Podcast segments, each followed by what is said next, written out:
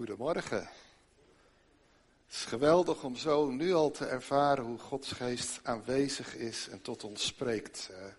Door een getuigenis heen, maar door de liederen heen zien we zo hoe Gods tegenwoordigheid, hoe God ons wil ontmoeten en wij hem mogen ontmoeten. En daar gaat het eigenlijk om op zondagochtend. Dat we samen als gezin bij elkaar zijn en samen hem mogen ontmoeten. En vanmorgen wil ik u een beetje mee gaan nemen in de achterkant van de nieuwsbrief van Paulus. Hoop doet leven. Maar we denken vaak aan Paulus als zo'n krachtige evangelist die het hele Midden-Oosten daar zo rondtrok en allerlei overwinningen behaalde. Maar er is ook wel iets als een andere kant van zijn leven. En Michael Eigenraam nam ons een paar weken geleden al mee daarin, in die ruzie tussen Paulus en Barnabas. En vanmorgen ga ik ook wat andere kanten laten zien van dat leven van Paulus.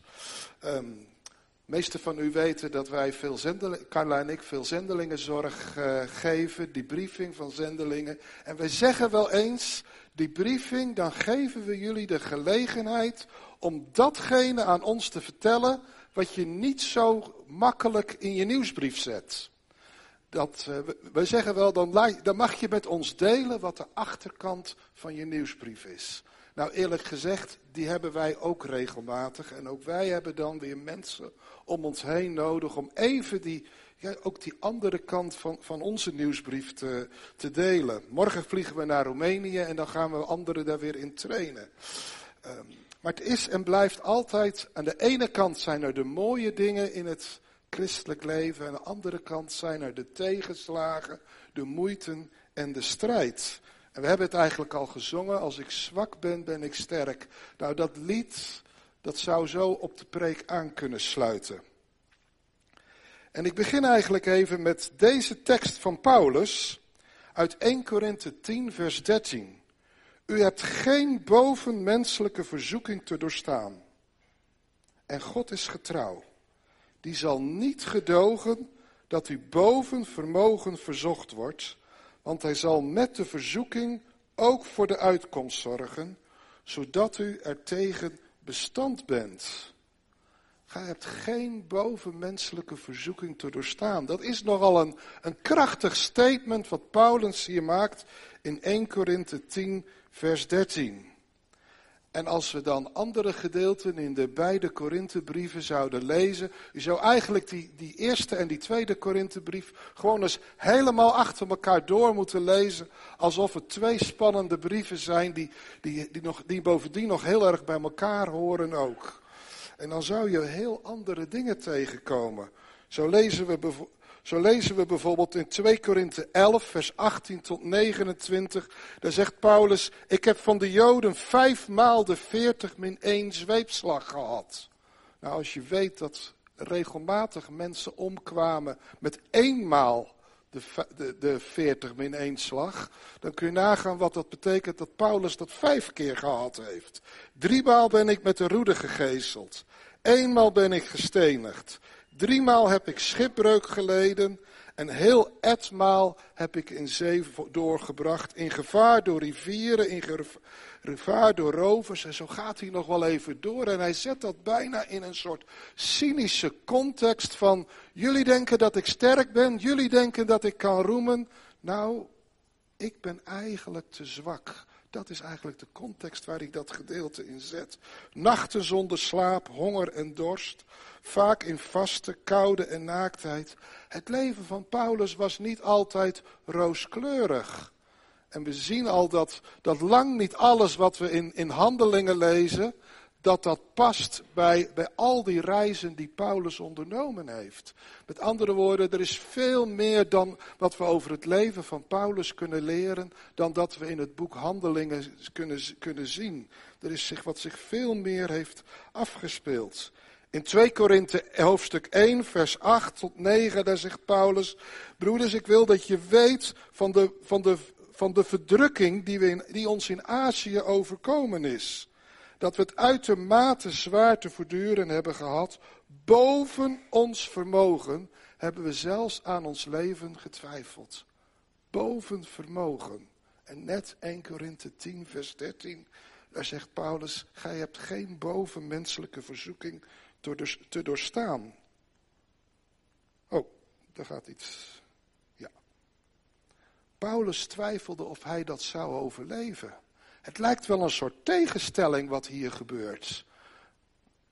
Alsof Paulus aan de ene kant ervaart, dingen zijn boven vermogen. En tegelijkertijd zegt hij in 1 Corinthe 10 vers 13, God is getrouw, gij hebt geen bovenmenselijke verzoeking te doorstaan. Hoe moeten we dat zien? En eigenlijk staat daar in 1 Corinthe 10 vers 13, hij zal niet toelaten dat u verzocht wordt boven wat u aankunt, maar hij zal met die verzoeking ook voor de uitkomst zorgen, om die te kunnen doorstaan. En dat is kennelijk de tegenstrijdigheid die Paulus hier wil benoemen. Aan de ene kant zijn de omstandigheden voor wat ze zijn. Aan de andere kant mogen we ook weten dat God trouw is te midden van die omstandigheden. Oh, toch even terug.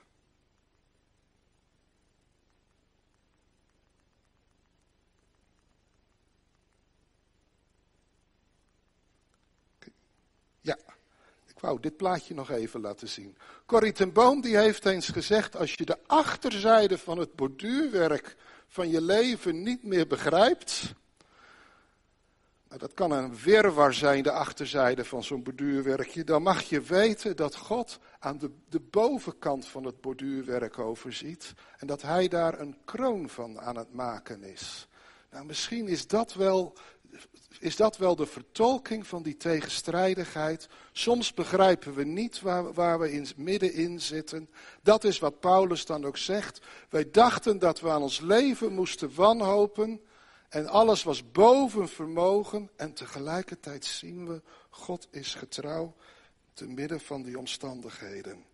En zo zien we dat Paulus dan ook een aantal antwoorden krijgt van God. En in die Korinthebrief een aantal heel mooie antwoorden geeft. In de eerste plaats 2 Korinthe 12 vers 9. Dat volgt op dat gedeelte wat ik net heb voorgelezen. Van al die tegenslagen en gegezeld en gemarteld zijn enzovoort. En dan krijgt hij van God het antwoord in 2 Korinthe 12 vers 9. Hij heeft tegen mij gezegd, mijn genade is u genoeg, want mijn kracht wordt in zwakheid volbracht. Daarom zal ik veel liever roemen in mijn zwakheden, opdat de kracht van Christus in mij komt wonen. Genade die zich openbaart in zwakheid, waardoor de kracht van Jezus zichtbaar gaat worden. Dat is het eerste antwoord uit die Korinthebrief, wat ik vanmorgen met u wil delen. Een antwoord van God. Er is genade in de omstandigheden. Tweede antwoord vinden we in 2 Korinthe 1 vers 3 tot 4. Daar zien we dat als Paulus dan zegt van die bovenmenselijke verdrukking en vervolging die hem overkomen is, dat hij dat zet in de context van de troost. Geprezen zij de God en Vader van onze Heer Jezus Christus, de Vader van de barmhartigheden en de God van alle vertroosting, die ons troost in al onze verdrukking, zodat we hen kunnen troosten die in allerlei verdrukking zijn. De troost waarmee wij vertroost worden, die mogen we weer doorgeven aan anderen. Dat is de kracht van God, dat is de genade van God. Er is genade en er is in alle omstandigheden altijd weer de troost van God.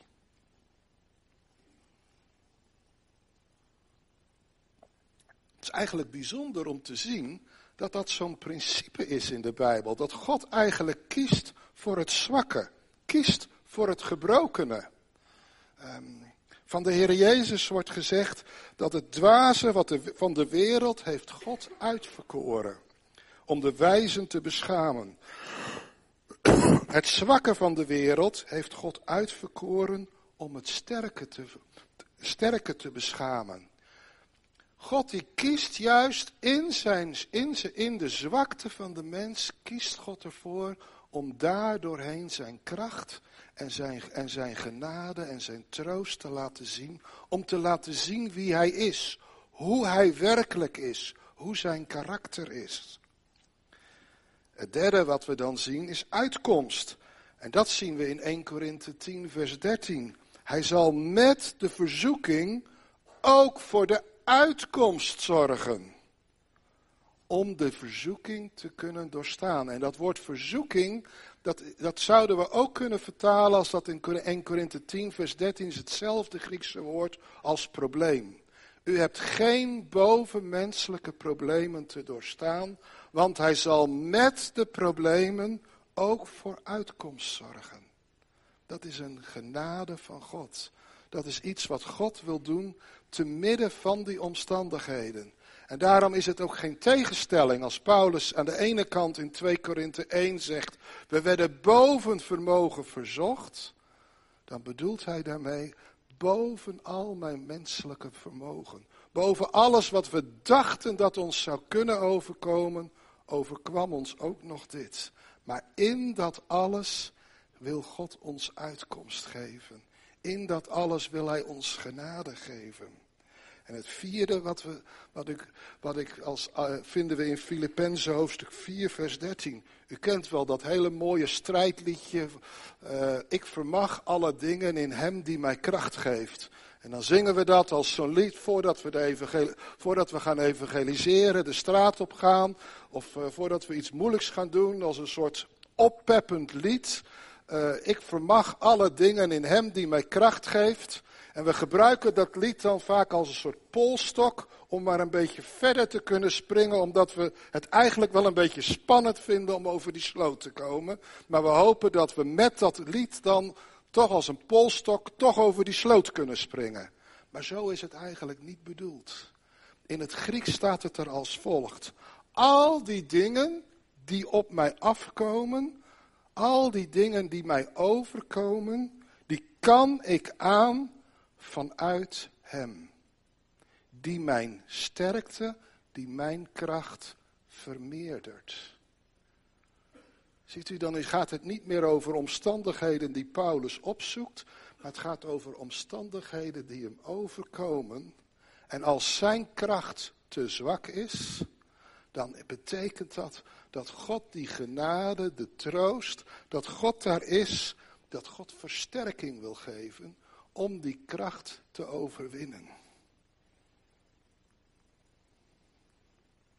God kiest voor het zwakke en het gebrokene. En er is meer dan genoeg genade bij God. Er is troost in het lijden. Hij geeft uitkomst uit de omstandigheden, hoe dat dan ook zijn mag. En hij versterkt het zwakke. Dat is wie God is. Dat is het karakter van God. En daarom kiest hij juist ook voor wat niet aanzienlijk is in de wereld.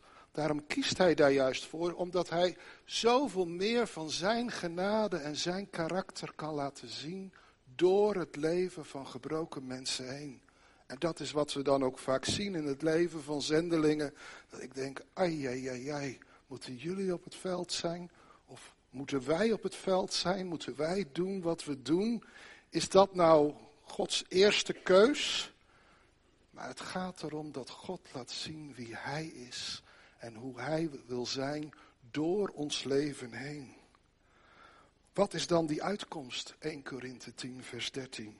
Dat is die oplossing, de genade, de kracht, de troost. Dat is hoe God wil zijn in het midden van het lijden, in het midden van de omstandigheden. En hoe zwakker wij zijn, des te meer kan God zichzelf laten zien. God beoordeelt onze en uw cv zo totaal anders. Omdat hij wil aansluiten bij wie wij zijn. Ga ik toch nog heel even naar de doop kijken. Want bij de doop gaan de koninkrijkswetten gelden. En in dat koninkrijk van God, daar geldt niet het recht van de sterkste.